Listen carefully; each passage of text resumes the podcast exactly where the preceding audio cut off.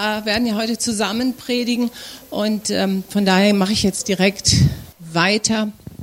Also diese Predigt baut nicht aufeinander auf. Wir beide haben, wie, wir, wie ihr uns ja kennt, wir sind immer unterschiedlicher Meinung, unterschiedlich denken und so weiter. So predigt jeder das, was ihm wichtig ist. Und deshalb fange ich an. Und ich möchte gern über den Schatz der Vergangenheit sprechen. Man kann auch Macht reinsetzen, aber ich möchte dazu Schatz sagen. Wir alle gehen mit einem gemeinsamen Schatz in die Zukunft und ihr werdet das ähm, Ihr nehmt das alle mit. Ihr könnt das jetzt interpretieren, ob es jetzt Gemeinde ist, ob es Firma ist, wo ihr arbeitet oder Ehe. Alles wird mal Vergangenheit sein oder Familie. Und was uns alle verbinden wird, ist die Vergangenheit. Ob sie jetzt gut war oder schlecht. Ich mache jetzt mal einen Test mit euch. Ich nenne jetzt ein Wort und ich gucke mal, wie ihr reagiert. Dann seht ihr mal, wie wie die Vergangenheit verbindet, ja. Ich nenne jetzt nur ein Wort. Ich gucke euch alle an. Tuscaloosa-Kur. Frau Stützel, haben Sie den noch mitgekriegt, den Tuscaloosa-Kur? Ja, okay. Deshalb strahlen Sie noch so. ja, also ihr seht, man braucht nur ein Wort zu sagen auf einmal lachen sogar die mit, die gar nicht wissen, worum es geht. Ja? Also äh, es ist ein Schatz. Und warum sind manchmal ältere Ehepaare so so glücklich miteinander und so tief verbunden? Und zwar deshalb, ähm, weil sie eine gemeinsame Vergangenheit haben. Ich, ich mache mit euch jetzt mal eine kleine Paarberatung für alle, die heiraten wollen später mal. Es gibt verschiedene Ehemuster. Das ist ein Muster. Ihr könnt dann mal überlegen, was das bedeutet. Verstanden? Also das ist mehr so eine WG. Ja, äh, ich finde das immer fürchterlich, wenn Leute sagen, wir sind schon 50 Jahre verheiratet. Und im Grunde genommen ist es eigentlich nur eine WG. Eigentlich besteht die Ehe gar nicht mehr. Äh, Hauptsache, die Gemeinde lästert nicht über uns und wir stehen nicht schlecht da. Also bleibt man so zusammen. Das ist eine Frau berate ich gerade, die hat so eine Ehe und sie sagte, wenn sie Urlaub haben, dann äh, fahren sie Fahrrad damit sie sich aus dem Wege gehen. Jeder kauft sich ein Buch und äh, man liest dann, zu, jeder liest sein Buch, aber sie haben keine Schnittmenge. Und das ist die Ehe, wo der eine den Ton angibt und der andere fügt sich die ganze Zeit. Meistens merkt man das selber gar nicht. Das ist ganz fürchterlich. Und das nennt man dann die Eheperson. Und das ist so, dass wenn Ehepaare lange, lange, lange verheiratet sind, dann haben sie eine gemeinsame Vergangenheit, vielleicht gemeinsame Kinder, gemeinsame Krisen, die sie überwunden haben, die sie verbindet. Ähm, es können gemeinsame Reisen sein. Aber weil sie diese, ich sag mal, diese gute Vergangenheit hatten, können sie auch positiv in die Zukunft schauen. Ja, deshalb ist Vergangenheit Ganz, ganz wichtig und das stärkt ein und man kann gemeinsam alt werden. Die Vergangenheit kann je nach Betrachtungsweise als Reichtum angesehen werden. Es kann aber auch ähm, negativ betrachtet werden. Das liegt dann an dir. Es geht darum, wir können gestärkt in die Zukunft schauen, wenn wir versöhnt sind mit der Vergangenheit und ähm, wenn wir positiv zurückschauen und auch uns das anschauen, was uns die Vergangenheit vielleicht auch zugemutet hat. Ich habe mir jetzt so ein Buch angelegt und da habe ich mir so ein paar Fragen aufgeschrieben. Das würde ich euch auch raten, das zu machen. Äh, das geht bei mir jetzt nur um meine Gemeinde. Ihr könnt das ja beruflich für euch vielleicht auch. Einige gehen ja auch schon in Rente, irgendwie sowas. Ähm, meinetwegen, was hat die Gemeinde, der Job mit mir gemacht? was habe ich gelernt, was habe ich, hätte ich besser machen können, welche Talente habe ich in der Zeit in mir entdeckt Und wie schaue ich positiv mit anderen zusammen in die Vergangenheit? Jetzt auf uns bezogen, zum Beispiel, wir hatten gemeinsame Reisen. Ne? Israel, da guckt man gemeinsam äh, zu, äh, zurück. Bad Gandersheim waren wir, wir waren in Israel oder auch hier, ähm, ähm, ihr wart, ihr Männer wart, wo war das? Rumänien, Albanien, Albanien wart ihr, genau. Und in gemeinsamen Gesprächen kommt dann immer wieder hervor, weißt du noch? Ne? Das, das ist etwas, was einen immer wieder verbindet. Dieses weißt du noch, das verbindet immer. Und das können jetzt auch deine Kollegen sein, aber ähm, es geht darum, man kann die Vergangenheit nur mit jemandem genießen, mit dem man, der bei einem war in der Zeit. Nicht, wenn du das woanders erzählst, ob du das dem Kollegen erzählst oder ähm, deinem Partner. Also es, es geht darum, war er bei mir? Und wir wundern uns immer, wenn wir Heiligabend und mit unseren Kindern erzählen, und dann kommt es immer wieder vor, dass man von der Vergangenheit berichtet und was da für unterschiedliche Geschichten erzählt werden von der gleichen Sache. Jemand, und man denkt dann, hä, warst du dabei? Ne? So, ne? Die sehen manche Vergangenheitsgeschichten ganz, ganz anders. Und auch diese Frage mal zu stellen miteinander, zum Beispiel, wo hattest du eine kreative Idee, die die Zukunft geformt hat? Oder auch, wo ist dir Gott begegnet? Das sind so wichtige Dinge, die auch verbindend sind. Und ich würde mir wünschen, wenn wir uns dann irgendwann mal wieder treffen, ähm, dass die Vergangenheit immer wieder positiv hervorgeholt wird. Zum Beispiel, weißt du noch, als ich früher schüchtern war und heute bin ich mutiger geworden? Oder ähm, weißt du noch damals, wo ich so empfindlich bin, war, heute bin ich viel stärker geworden. Die Vergangenheit kann Fluch sein, sie kann aber auch Reichtum sein, je nachdem, wie ich sie interpretiere. Und es gibt Zeiten in meinem Leben, wo ich gesagt habe, in dieser Zeit habe ich eigentlich nur gelernt, wie es nicht geht. Ja? Und das ist auch eine wertvolle Zeit. Ich habe gelernt, wie es nicht geht. Ja? Und eins dürfen wir wissen, keiner kann uns diese Vergangenheit wegnehmen. Aber die Vergangenheit muss angeschaut werden, damit wir wissen, wie geht's weiter. Deshalb in der Politik ist es ja auch so, man schaut sich die Vergangenheit an und sieht dann die Gefahren, die da sind. Ähm, die Vergangenheit muss angeschaut werden, damit man seine Zukunft gestalten kann. Und gerade so Festtage können dazu dienen, die Gegenwart, äh, die Vergangenheit wieder in die Gegenwart zu holen. Wenn ich jetzt Ostern sage, was fällt euch da vielleicht ein? Ostern? Manche so? Was?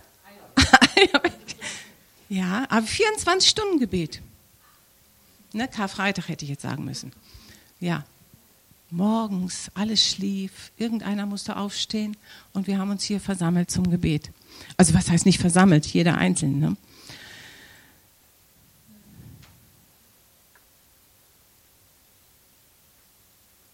Zum Schatz wird die Vergangenheit natürlich nur, wenn wir mit Gott versöhnt sind, was die Vergangenheit anbelangt.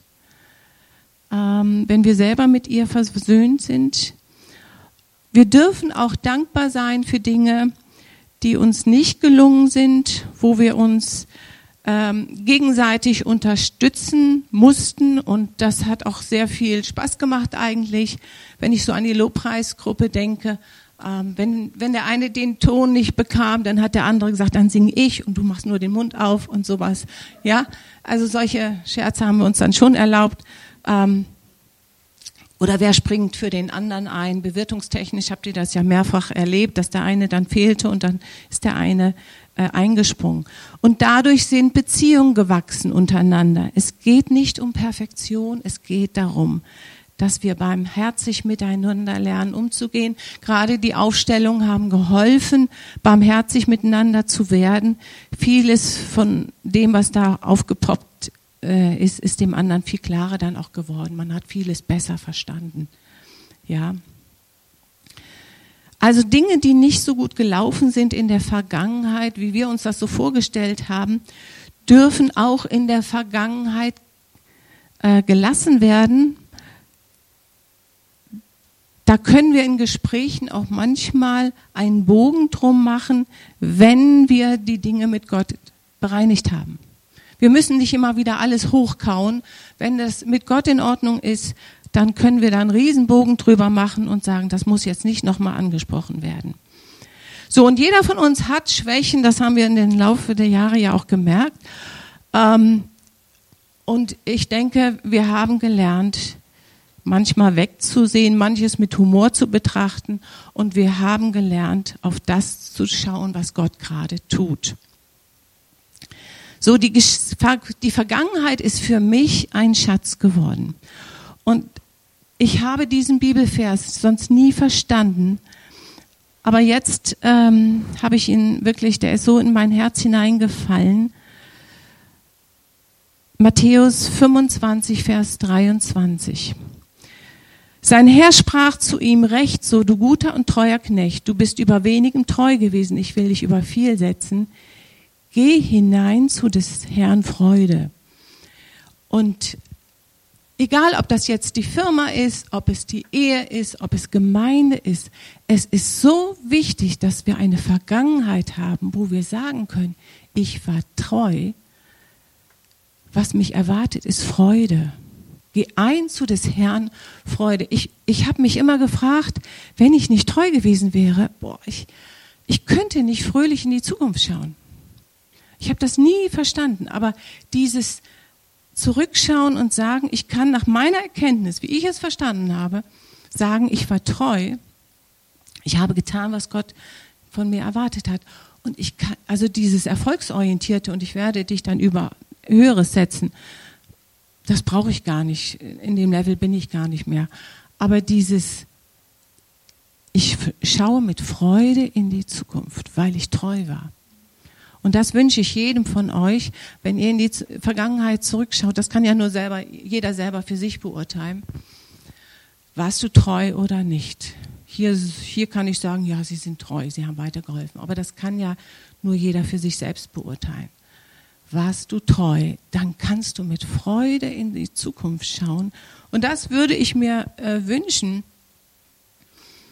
dass jeder, der zurückgeschaut hat, sagt, ich schaue mit Freude in die Zukunft. Und das, was ich gelernt habe hier, das gebe ich weiter. Das Gute behalte ich, das andere kann ich weglassen, aber ich gebe es weiter da, wohin Gott mich führt. Amen. Jetzt bist du dran, Schatz. Gut. Ja, vielen Dank. Ich möchte über was völlig anderes sprechen. Und zwar über die Sehnsucht. Die weiche Sehnsucht treibt uns an. Und es gibt so eine Ursehnsucht bei jedem von uns. Und das ist, denke ich, diese Sehnsucht nach dem Paradies. Vielleicht kannst du dich erinnern, bei mir in der Schule war das so. Äh, da wurde das Paradies mit dem Schlaraffenland verwechselt und dann lagen so dickbäuchige Menschen so auf dem Boden und hatten so eine Hühnerkeule im Mund, denen die hatten zwar sehr viel, aber denen ging es offensichtlich dann doch nicht so richtig gut. Also ich spreche heute Morgen nicht über das Schlaraffenland, sondern nehme euch mit hinein in das Paradies mit dem Untertitel wie kann verloren gegangenes Vertrauen wiederhergestellt werden? Ja, kennst du auch diese Sehnsucht nach dem Paradies? Gerade wenn wir uns die aktuelle Situation so anschauen. Ja, was wäre für dich Paradies? Frieden. Was noch?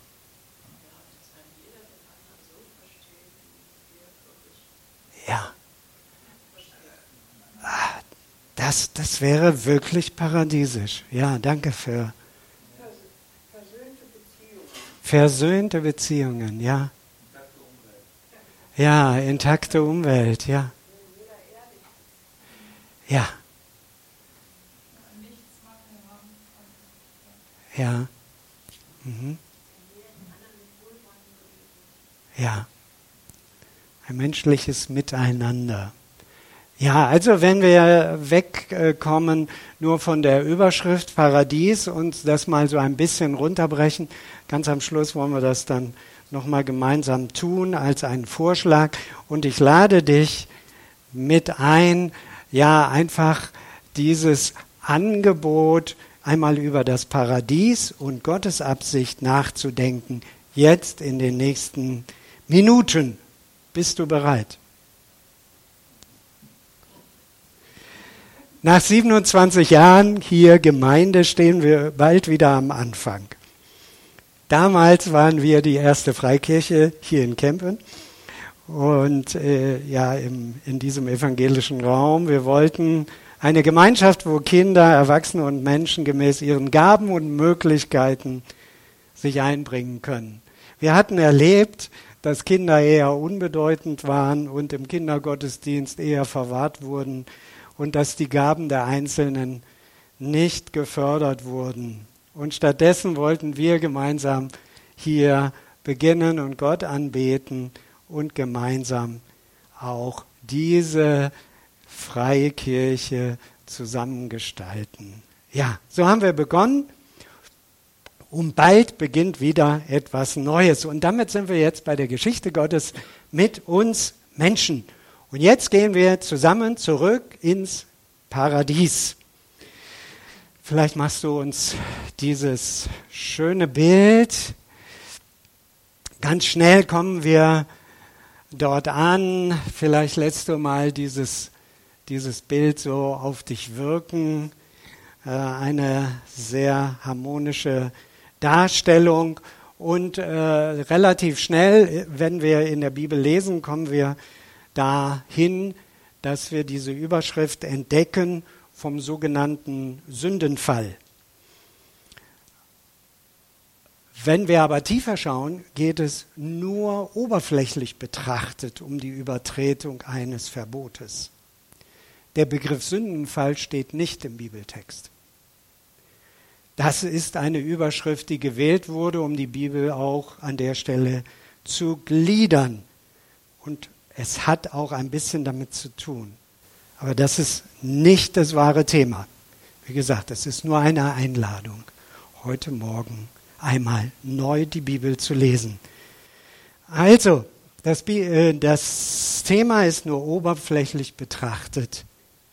Das Verbot. Esst nicht von der Frucht, vom Baum der Erkenntnis des Guten und des Bösen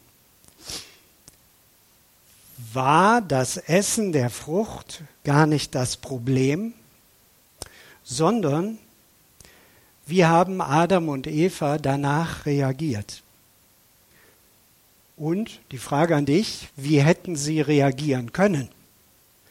Ja, ich erinnere mich an unsere kleinen Enkel. Ne?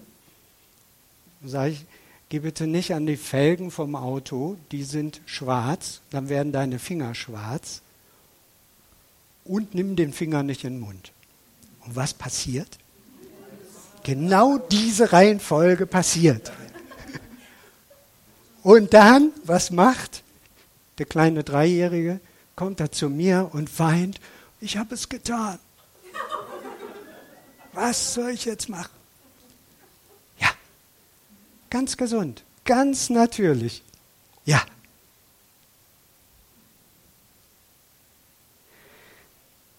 Wie hätten sie also reagieren können?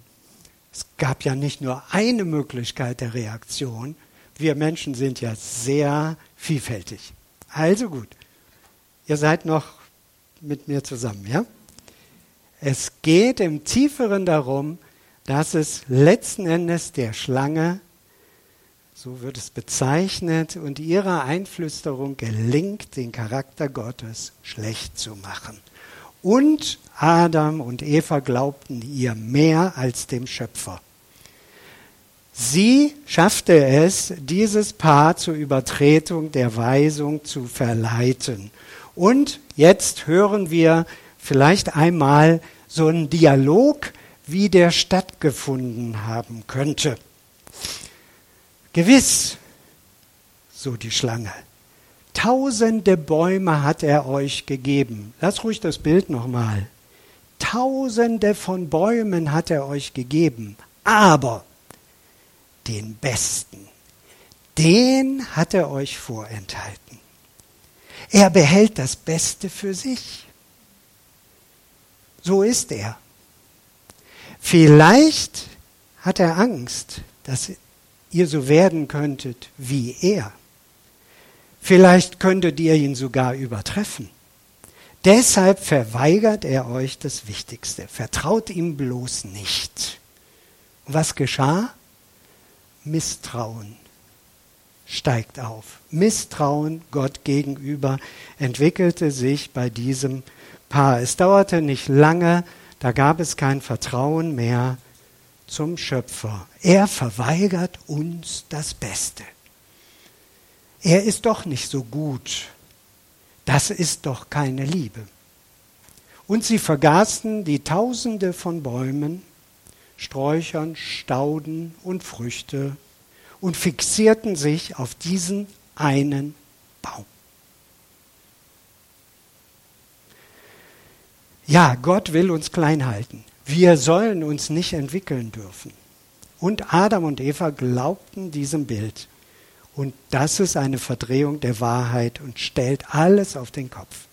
Ein Gott, der den Menschen etwas vorenthält und nicht einer, der ihn überreich beschenkt.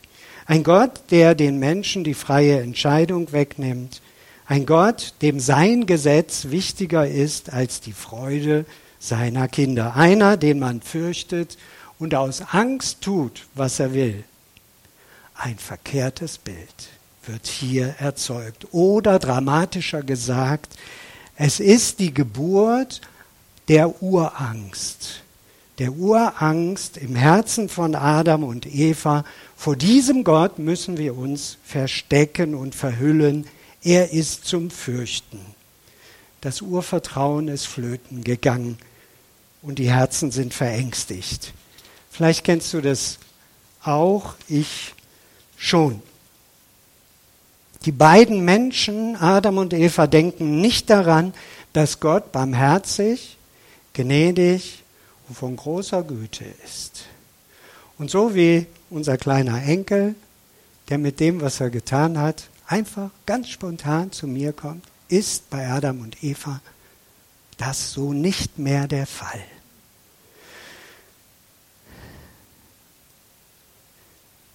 Sie glaubten nicht daran, dass Gott nicht rachsüchtig ist. Sie glaubten nicht an die Fürsorge.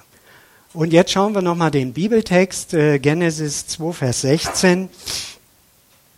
Dort lesen wir das erste Verb, was Gott dem Menschen sagt. Es ist ein Tu-Wort, um das mal so auf der Basis der Grundschule nochmal zu sagen, ein Tu-Wort. Und was sagt Gott als erstes Tu-Wort dem Menschen?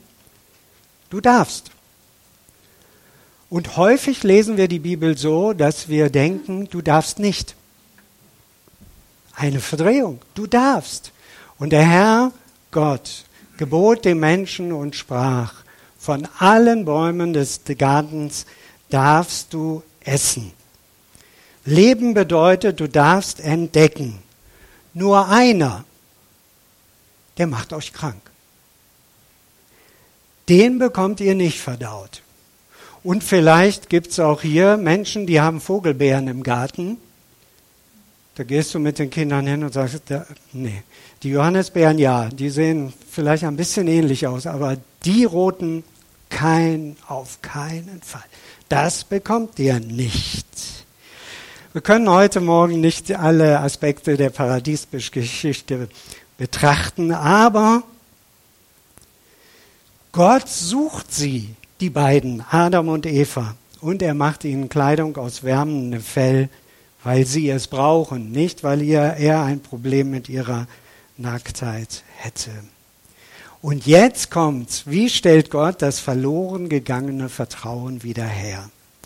Denn er will nicht, dass wir Angst haben. Er will unsere Sehnsucht erfüllen.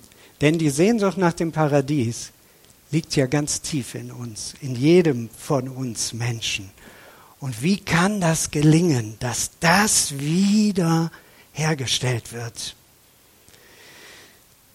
Als die Zeit erfüllt war, da überrascht Gott, der immer Kreative, die Menschheit mit seiner Idee und dreht die ganze Sache. Er stellt es auf den Kopf. Der Mann und die Frau, Adam und Eva, am Anfang haben Gott nicht getraut. Nun gut. Gott wird ganz neu anfangen und er wird den Menschen vertrauen. Er selbst hat sich die Menschwerdung ausgedacht. Er, der Schöpfer, wird den Menschen so sehr vertrauen, dass er sich in ihre Hände begibt, sich ausliefert, unbewaffnet, schutzlos, verletzlich, ohnmächtig und aller Dinge bedürftig, wie ein Säugling, ein kleines Kind. Die junge Mutter heißt Maria und sagt Ja zum Engel Gottes. Und Josef, der ist verliebt und ihm kommen doch Zweifel. Aber durch die Gottesbegegnung im Traum willigt er ein und dient Maria und Jesus. Und so beginnt mit diesem Menschenpaar die neue Geschichte Gottes. Eine Geschichte Gottes mit uns Menschen, die dazu führt, dass Gott ganz einseitig, völlig wehrlos Vertrauen wiederherstellt und klar macht, vor mir muss man keine Angst haben. Der Riss, der im Vertrauen damals entstanden ist und die Liebe Gottes zwischen den Menschen unterbrochen hat, wird durch das einseitige Vertrauen Gottes in uns Menschen, er selbst wird Mensch, wieder verbunden. So heißt es im Evangelium. Und er lässt uns die Entscheidung. Halten wir ihn für vertrauenswürdig oder nicht? Welcher Stimme glauben wir? Jesus ist gekommen, uns von zwei Dingen zu befreien, von falschen Gottesbildern und von der Urangst. Jesus ist gekommen, damit verlorenes Vertrauen zu Gott wiederhergestellt wird, damit das wahre Bild von Gott entsteht. Wir sehen das ganz besonders in den Geschichten vom verlorenen Sohn und barmherzigen Samariter. Beide haben gar nichts getan, die haben keine Buße getan, sie wurden empfangen. Und Gott berührt sie und sagt ja zu ihnen. Der Mord am Kreuz, ausgeführt durch die Römer, erbeten von der Religion und zugestimmt vom aufgewiegelten Volk, ist nur die logische Konsequenz. Einen solchen Gott, der unsere Systeme auf den Kopf stellt wo man immer etwas tun muss, damit der andere dann gnädig ist, der ist gefährlich. Solch ein Gott ist sehr gefährlich. Den können wir gar nicht ertragen. Den müssen wir umbringen. Er gefährdet unsere Ordnung von Macht und Unterordnung. Und so lässt Jesus sich von den Menschen ermorden.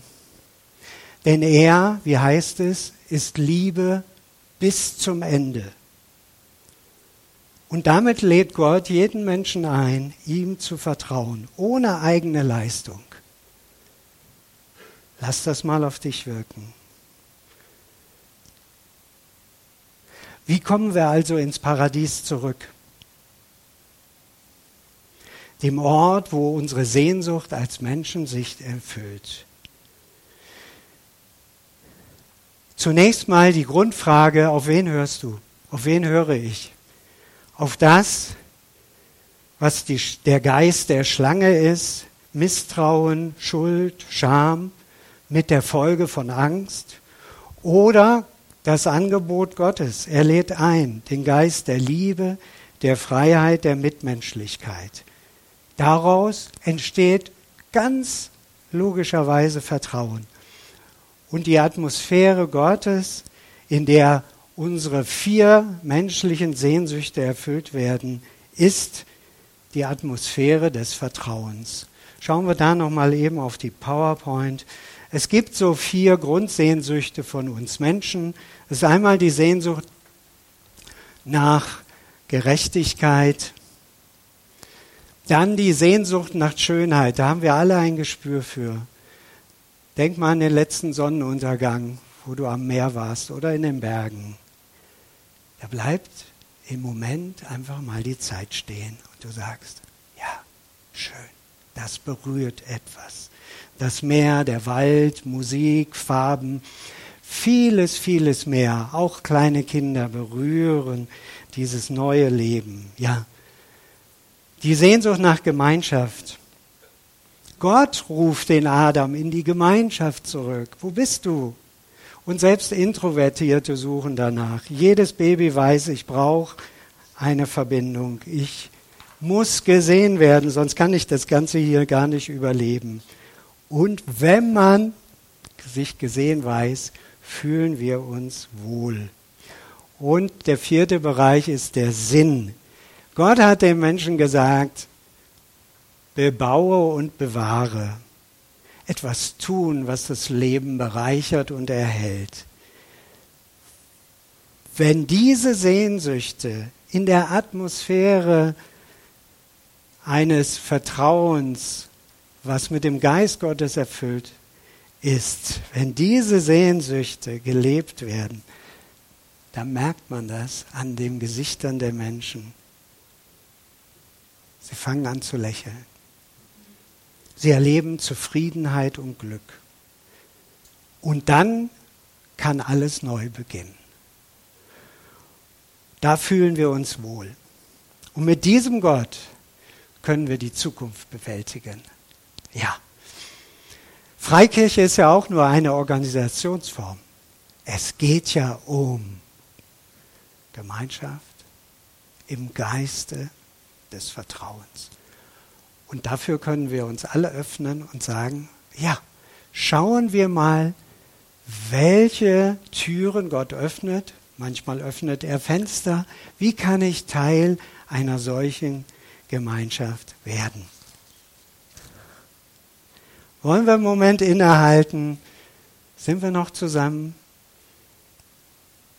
Danke, Herr, du bist gekommen in Christus, uns eine Einladung zu machen, dir zu vertrauen und damit auch zu beginnen, einander zu vertrauen. Weil du in der Lage bist, jedes Herz zu berühren. Danke, Herr, dass du eine Gemeinschaft schaffen willst, wo Menschlichkeit, Friede und ein Bewusstsein der göttlichen Liebe zu uns allen tragend ist. Und so laden wir dich ein, komm, Heiliger Geist, berühre du uns und erwecke dieses Neu, dass ein gesundes Bild von dir entsteht. Dass alles Kranke auch aus uns herausfließt. Berühre die Stellen, die auch krank sind, in unserer Seele, in unserem Geist, auch in unserem Körper. Danke, du bist gekommen, um gesund zu machen. Amen.